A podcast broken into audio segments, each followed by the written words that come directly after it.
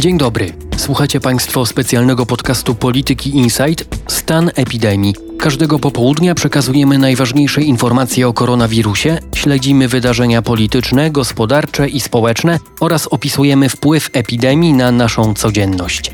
Nazywam się Karol Tokarczyk i zapraszam na dzisiejszy odcinek.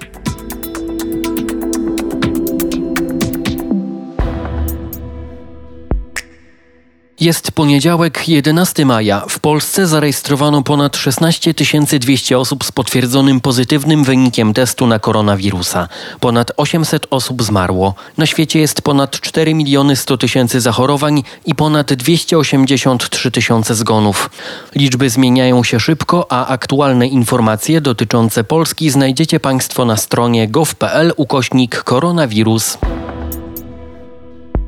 Minister zdrowia Łukasz Szumowski poinformował, że szczyt zachorowań na koronawirusa w Polsce jest jeszcze przed nami. Kolejne przesunięcia szczytu, jak wyjaśnił szef resortu zdrowia, wynikają z dystansowania społecznego, które wypłaszcza trajektorię zachorowań. Odnosząc się do sytuacji na Górnym Śląsku, gdzie notuje się obecnie najwięcej zachorowań na koronawirusa, Szumowski powiedział, że sytuacja jest pod kontrolą, ale nie odpowiedział wprost na pytanie o potencjalną blokadę regionu. Obecnie na Śląsku jest około trzech tysięcy siedmiuset chorych, około stu pięćdziesięciu osób zmarło. Po wczorajszych wyborach, które się nie odbyły, Państwowa Komisja Wyborcza wydała uchwałę, w której uznała, że brak możliwości głosowania jest w skutkach równoznaczny z brakiem kandydatów. Jak więc powiedział przewodniczący P K W Sylwester Marciniak, przeprowadzanie wyborów dwudziestego trzeciego maja jest niemożliwe. Z kolei Sąd Najwyższy w komunikacie z poranka stwierdził, że uchwała ta nie jest równoznaczna z uchwałą, na podstawie której następuje podanie wyników wyborów do publicznej wiadomości przez Państwową Komisję Wyborczą. O tym, w jakiej sytuacji się znajdujemy i co z tego wynika dla wyborów prezydenckich, z analityczką do spraw prawnych Aleksandrą Redzisz rozmawiał Ryszard Łuczyn. Olu, co jest najważniejsze w uchwale Państwowej Komisji Wyborczej i stanowisku Sądu Najwyższego? Dlaczego pierwszy z tych dokumentów został tak skrytykowany przez wielu prawników? Wczoraj w godzinach wieczornych Państwowa Komisja Wyborcza stwierdziła, że w tych wyborach, które były zarządzone na dziesiątego maja, brak było możliwości głosowania na kandydatów. Dodatkowo członkowie komisji przyjęli, że taki brak możliwości głosowania na kandydatów jest równoznaczny z brakiem kandydatów lub sytuacją, gdy mamy tylko jednego kandydata. Przyjęcie takiego założenia pozwala na zarządzenie nowych wyborów. Dodatkowo szef P K W dodał, że ta uchwała będzie jedyną opublikowaną przez P K W po dziesiątego maja i P K W nie będzie publikować wyników wyborów, gdzie musiałaby prawdopodobnie podać wyniki zerowe, ani sprawozdania z wyborów. I ta uchwała została skrytykowana przez część środowiska prawniczego. Specjaliści podkreślali, że Państwowa Komisja wykroczyła poza swoje kompetencje, no bo uznała, że ten brak możliwości głosowania jest równoznaczny z brakiem kandydatów, no a ci kandydaci byli. Natomiast dzisiaj Izba Kontroli Nadzwyczajnej i Spraw Publicznych Sądu Najwyższego w komunikacie opublikowanym na stronie S N oświadczyła, że po pierwsze, ta uchwała opublikowana przez P K W wczoraj nie jest podaniem wyników wyborów do publicznej wiadomości, a zatem skoro nie ma tego publicznego ogłoszenia wyników, to nie rozpoczął się czternastodniowy termin na wniesienie protestu przeciwko wyborowi prezydenta, ani nie rozpoczął się trzydziestodniowy termin na orzeczenie w sprawie ważności wyboru prezydenta. A zatem podsumowując ten komunikat, wydaje się, że Sąd Najwyższy nie będzie orzekał o ważności wyboru prezydenta, który miał się dokonać dziesiątego maja, ale jak wiemy, głosowania nie było. I co w tej sytuacji wiemy o terminie wyborów? Kiedy i na kiedy marszałek Sejmu będzie musiała je zarządzić? Od momentu opublikowania uchwały Państwowej Komisji w Dzienniku Ustaw, sprawdzałem przed chwilą, ta uchwała nie była jeszcze opublikowana.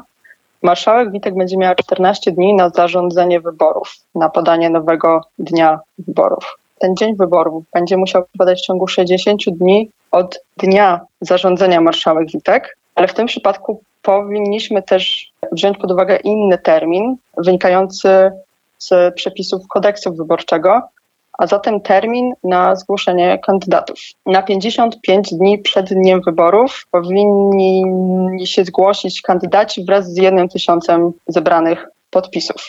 A zatem podając dzień wyborów, zarządzając wybory, marszałek Witek będzie musiała wziąć pod uwagę te dwa terminy. No i biorąc pod uwagę obecny stan prawny, e, możliwe terminy to piąty, dwunasty albo dziewiętnasty lipca, no chyba że publikacja uchwały Państwowej Komisji nadal będzie się opóźniać. Ja natomiast nie zdziwiłabym się, gdyby w tej propozycji zmian legislacyjnych Prawa i Sprawiedliwości, na które ciągle czekamy, pojawiły się jakieś zmiany, na przykład skrócenie tego pięćdziesięciopięciodniowego terminu. Wtedy rządzący mieliby większe spektrum możliwości na zarządzanie wyborów i w grę pewnie wchodziłby także ten dwudziestego ósmego czerwca, o którym e, mówił Jarosław Gowin, daje się w jednym z wywiadów radiowych. No właśnie, bo w tym momencie wiemy, że te terminy mogą stać ze sobą w sprzeczności. Przykładowo, jeśli jutro marszałek Sejmu zarządziłaby wybory na piątego lipca, to kandydaci mieliby minus jeden dzień na złożenie tysiąca podpisów i zarejestrowanie swoich komitetów. Skoro rozmawiamy o zmianie przepisów, to wiemy, że kiedykolwiek to głosowanie się odbędzie, to nie zostanie przeprowadzone w obecnym reżimie prawnym. Jakie są najważniejsze rzeczy, które trzeba wyjaśnić przed kolejną próbą zorganizowania wyborów? Co z kandydatami, co z ich podpisami i pieniędzmi, które ich komitety zebrały? No właśnie, tak jak mówisz, najważniejsze będzie rozstrzygnięcie, co z kandydatami. No bo są już kandydaci, którzy zebrali sto tysięcy podpisów i przed dziesiątego maja prowadzili kampanię. Z porozumienia dwóch prezesów z zeszłego tygodnia wynika, że zachowają oni swój status. Jednak na razie nie istnieje podstawa prawna do takiej sytuacji. Mowa jest bowiem o zarządzeniu nowych wyborów, a zatem kandydaci też powinni być nowi. Myślę, że możemy spodziewać się, że w tej nowelizacji przepisów będzie jakaś propozycja unormowania tej sytuacji kandydatów. Być może te ich podpisy zostaną w jakiś sposób przepisane na ten nowy proces wyborczy. Możliwe też, że będzie możliwość zgłaszania się nowych kandydatów. No ale tutaj pojawia się taka wątpliwość, że będą oni mieli dużo mniej czasu niż ci obecni kandydaci na zbieranie podpisów. Dodatkowo mamy też stan epidemii, więc nie ma tak, aż tak dużo osób na ulicach, żeby zbierać te podpisy. Szanse na start w wyborach nie będą zatem dla wszystkich równe. Pytanie też, co z wydatkami, które już kandydaci dokonali. Zgodnie z obowiązującymi przepisami wydatki powinny być rozliczone po wyborach, czyli po dziesiątego maja, a te niewydane pieniądze kandydaci powinni przekazać na rzecz organizacji pożytku publicznego. Tutaj też w projekcie zmian PiS pewnie możemy się spodziewać jakiegoś rozwiązania tego problemu dotyczącego wydatków. Więcej o propozycjach dotyczących sposobu organizacji wyborów prezydenckich powiemy w jutrzejszym podcaście. A teraz zmieniamy temat i zajmiemy się finansami w czasach epidemii. Kilka dni temu mówiliśmy o rekordowym zainteresowaniu obligacjami Skarbu Państwa. Okazuje się, że Polacy interesują się nie tylko bezpiecznym lokowaniem oszczędności, ale również bardziej ryzykownymi inwestycjami. W kwietniu przybyło ponad osiemnaście tysięcy rachunków maklerskich. Podobnie było w marcu. Liczba nowo otwieranych kont maklerskich jest największa od dziewięciu lat. Z badania Martis Consulting wynika, że około czterdzieści trzy procent nowych inwestorów nie miało wcześniej kontaktu z giełdą. Z nami jest analityk do spraw finansowych Piotr Sobolewski. Powiedz, Piotrze, z czego może wynikać takie zainteresowanie tymi bardziej ryzykownymi aktywami? Myślę, że powody są właściwie dwa. Po pierwsze, wskutek cięć stóp procentowych en be pe banki zaczęły znacząco obniżać oprocentowanie lokat i kont oszczędnościowych. W efekcie najwięksi kredytodawcy płacą dzisiaj deponentom mniej niż pół procenta, a pamiętajmy, że od zysku trzeba jeszcze odjąć dziewiętnaście procent podatek belki. Drugi powód, jaki widzę, to jest to, że na rynkach pojawiło się dużo okazji. Obawy przed koronawirusem i jego konsekwencjami zepchnęły indeksy giełdowe do poziomów niewidzianych od lat. Co więcej, znacząco wzrosła też zmienność rynków i te duże fluktuacje na rynkach zawsze są okazją na, na szybkie wzbogacenie się, no ale też i, i duże spadki. Część osób pewnie postanowiła wykorzystać to do okazyjnych zakupów akcji, które trochę kilka lat podtrzymają w swoim portfelu. Inni zajęli się spekulacją i pewnie szukają szans na szybkie zyski, szybkie, szybkie spieniężenie. A czy wiemy coś na temat tego, kim są inwestorzy? Czy to są kobiety, mężczyźni, starsi, młodsi? Są takie badania Martis Consulting, one pokazują, że dwie trzecie inwestorów to są osoby, które nie ukończyły czterdziestu lat. Mniej jest osób w wieku starszym. Połowa nowych inwestorów przylewa na, na te konta maklerskie od dwudziestu pięciu do stu tysięcy złotych, kolejny dwadzieścia procent od pięciu do dwudziestu pięciu tysięcy złotych. Tyle na ten moment wiemy. Pewnie te grupy trochę się różnią między poszczególnymi domami maklerskimi. To nie jest jakiś taki jednolity obraz takiego typowego średniego inwestora, który teraz się skusił w marcu lub kwietniu na inwestowanie. I teraz na koniec, kto korzysta na tym zainteresowaniu? Tutaj mam już na myśli te instytucje finansowe. Korzystają ci brokerzy, którzy udostępniają klientom łatwe, przejrzyste platformy do zdalnego inwestowania. Mają przy tym w miarę niskie opłaty i dość szeroką ofertę produktów. W Polsce, jak widać na tych danych, korzysta przede wszystkim biuro maklerskie mBanku i biuro maklerskie I M G. Ale korzystają też platformy do obrotu kontraktami na różnice kursowe, czyli tak zwane C F D. Tutaj największym graczem w Polsce na tym rynku, czy dostawcą takich rozwiązań na rynku, jest X T B Online Trading. I oni w pierwszym kwartale pokazali wzrost liczby nowych rachunków o pięćdziesiąt tysięcy. To jest trzykrotnie więcej niż rok temu w tym samym okresie. Ale z drugiej strony trzeba pamiętać, że inwestowanie w takie kontrakty bardzo często w około osiemdziesięciu procentach kończy się stratą i zdecydowanie nie jest to rozwiązanie dla osób chcących bezpiecznie alokować swoje oszczędności. W ciągu kilku dni premier ma ogłosić, czy i kiedy wróci tradycyjne nauczanie w szkołach. Dziś minister edukacji Tomasz Piątkowski mówił między innymi o statystykach dotyczących otwarcia przedszkoli w Polsce, ale również o zbliżających się wakacjach i możliwości uczestniczenia w zorganizowanym wypoczynku. Na piątek ponad dwa tysiące przedszkoli, kilkanaście tysięcy dzieci uczestniczących w zajęciach opiekuńczych w przedszkolach. Mamy nadzieję, że od dzisiaj i w kolejnych dniach kolejne przedszkola będą uruchamiane. Tu przypomnę, że jest ogromne pole działania dla samorządów. To one w większości na razie podjęły decyzję o tym, aby ponownie zamknąć przedszkola, mimo tego, że od szóstego maja jest możliwość funkcjonowania tych placówek. Jeśli chodzi o wypoczynek letni, jesteśmy w trakcie rozmów zarówno z organizacjami harcerskimi, ale także z biurami podróży. Być może uda się e, wspólnie wypracować jakieś propozycje, jak taki zorganizowany wypoczynek mógłby być zorganizowany. Wtedy będziemy rozmawiali z ministrem zdrowia i zastanowimy się, czy w ogóle będzie możliwość e, takich zorganizowanych wyjazdów dla dzieci i młodzieży. Resorty edukacji i cyfryzacji podsumowały również program dofinansowania sprzętu służącego prowadzeniu zdalnych lekcji. W sumie na zakup takiego sprzętu trafi trzysta sześćdziesiąt siedem milionów złotych. Wnioski na zakup urządzeń złożyło dziewięćdziesiąt osiem procent samorządów. O szczegółach mówi minister cyfryzacji Marek Zagórski. Przygotowanych zostało już ponad dwa tysiące sześćset pięćdziesiąt umów dla tych samorządów, które złożyły wnioski. Ponad dwa tysiące tych umów zostało podpisanych.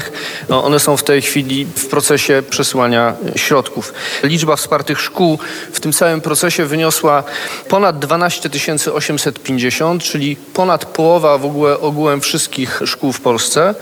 Wspartych nauczycieli to jest ponad trzydzieści jeden tysięcy i ponad dwieście pięć tysięcy uczniów skorzystało, otrzymało taką możliwość prowadzenia swojej edukacji zdalnej przy pomocy sprzętu, który został zakupiony w ramach tego programu. Do piątku, bo tak to trzeba powiedzieć, dokonanych zostało tysiąc pięćdziesiąt przelewów na kwotę ponad sześćdziesiąt osiem milionów, dokładnie sześćdziesiąt osiem milionów dwieście siedemdziesiąt dwa tysiące złotych. Przedstawiciele rządu zapowiedzieli dziś kolejną odsłonę programu. Ruszy ona w połowie miesiąca. Chcemy dodatkowo dać możliwość w tym przypadku gminom, już tylko gminom, zakupu sprzętu, czyli laptopu, laptopów i tabletów. Wsparcie dla gmin w tym przypadku uzależnione będzie od liczby rodzin wielodzietnych korzystających z pomocy gminy. Dlatego, że sygnały, które otrzymywaliśmy od samorządów wskazywały, ale nie tylko od samorządów, wskazywały na to, że największy problem dotyczy dzieci, uczniów w rodzinach wielodzietnych. Oczywiście także dotyczy to uczniów niepełnosprawnych. I biorąc pod uwagę kryterium ilości rodzin wielodzietnych korzystających z pomocy gminy, postanowiliśmy ustalić warunki uzyskania pomocy dla gmin i będą one wynosiły w zależności od tego parametru od trzydziestu pięciu tysięcy do stu sześćdziesięciu pięciu tysięcy złotych. to gminy będą decydowały, komu będzie udzielane wsparcie. Nie będzie to e, musiało być adresowane do uczniów i rodzin wielodzietnych, ale będziemy oczywiście zachęcali do tego, żeby właśnie w, w stronę tych osób, w stronę tych uczniów i w stronę tych rodzin ta pomoc była kierowana w pierwszej kolejności. Dodajmy, że pieniądze pochodzą z unijnego programu operacyjnego Polska Cyfrowa. Na koniec przenosimy się za granicę. Wczoraj premier Wielkiej Brytanii Boris Johnson w specjalnym orędziu przedstawił plan stopniowego otwierania gospodarki. Nowe zasady będą obowiązywać od środy. Osoby, które nie mogą wykonywać swoich obowiązków zdalnie, są zachęcane do powrotu do pracy. Jednocześnie mają unikać transportu publicznego. Złagodzono zasady dystansu społecznego. Brytyjczycy będą mogli spotykać się w parkach z osobami, z którymi mieszkają, ale maksymalnie w dwuosobowych grupach. Będzie można również bez ograniczeń ćwiczyć na świeżym powietrzu pod warunkiem utrzymania dystansu dwóch metrów od innych. Z początkiem czerwca mają zostać otwarte niektóre szkoły, ale bary i restauracje będą zamknięte przynajmniej do lipca. Nowe zasady od samego początku budzą kontrowersje. Związki zawodowe twierdzą, że narażają one zdrowie pracowników. Przedstawiciele policji ostrzegają z kolei, że trudno będzie je egzekwować. Dla Brytyjczyków niejasna jest również data rozpoczęcia nowego etapu. Rekomendacja o powrocie do pracy ma obowiązywać od dziś, a wskazówki o uprawianiu sportu od środy. Krytykowane jest też nowe hasło kampanii informacyjnej dotyczącej restrykcji. Dotychczasowy slogan „Zostańcie w domu” został zastąpiony mniej precyzyjnym „Bądźcie czujni”. Rządy Szkocji, Walii oraz Irlandii Północnej zapowiedziały już, że wbrew wskazaniom Londynu pozostaną przy swoim haśle i będą znosić restrykcje w swoim tempie. Zmieniamy kontynent. Dotychczas wydawało się, że Korea Południowa kontroluje epidemię. Wczesne wprowadzenie masowych testów i kwarantanny pozwoliło rządowi w Seulu na ograniczenie liczby zarażonych oraz zgonów. I to bez konieczności wprowadzania ostrych restrykcji dla gospodarki. Jak dotychczas pozytywny wynik testu na koronawirusa zarejestrowano u niespełna jedenaście tysięcy osób, a dwieście pięćdziesiąt sześć osób zmarło. W ostatnich tygodniach liczba nowych przypadków rzadko przekraczała dziesięć, a na początku maja przez kilka dni w ogóle nie został wykryty żaden przypadek. Koronawirus jednak nie zniknął z Korei. Wczoraj zarejestrowano trzydzieści pięć nowych przypadków, z czego większość wśród bywalców klubów i barów w seulskiej dzielnicy Itaewon. Kiedy u jednego z imprezowiczów wykryto koronawirusa, władze nakazały przeprowadzenie testów u siedmiu tysięcy osób, które bawiły się w lokalach w tej dzielnicy. Jak dotąd koronawirusa wykryto u ponad osiemdziesięciu z nich. W sobotę władze Seulu nakazały zamknięcie barów i klubów do odwołania.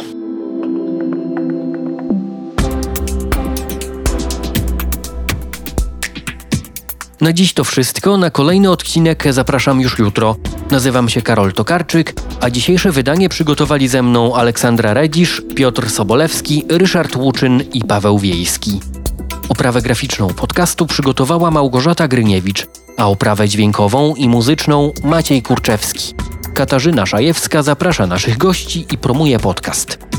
Nad produkcją i pracami merytorycznymi czuwa pomysłodawca audycji Marcin Bomba. O epidemii koronawirusa mówimy również w innych audycjach. We wtorki w Energii do Zmiany, w środy w kampanijnym Dużym Pałacu i w piątki w audycji o najważniejszych wydarzeniach politycznych i gospodarczych w Polsce, Europie i na świecie. Znajdziecie nas w serwisach Spotify, Apple Podcast, Google Podcast, na SoundCloudzie i w innych aplikacjach, w których słuchacie podcastów. Do usłyszenia.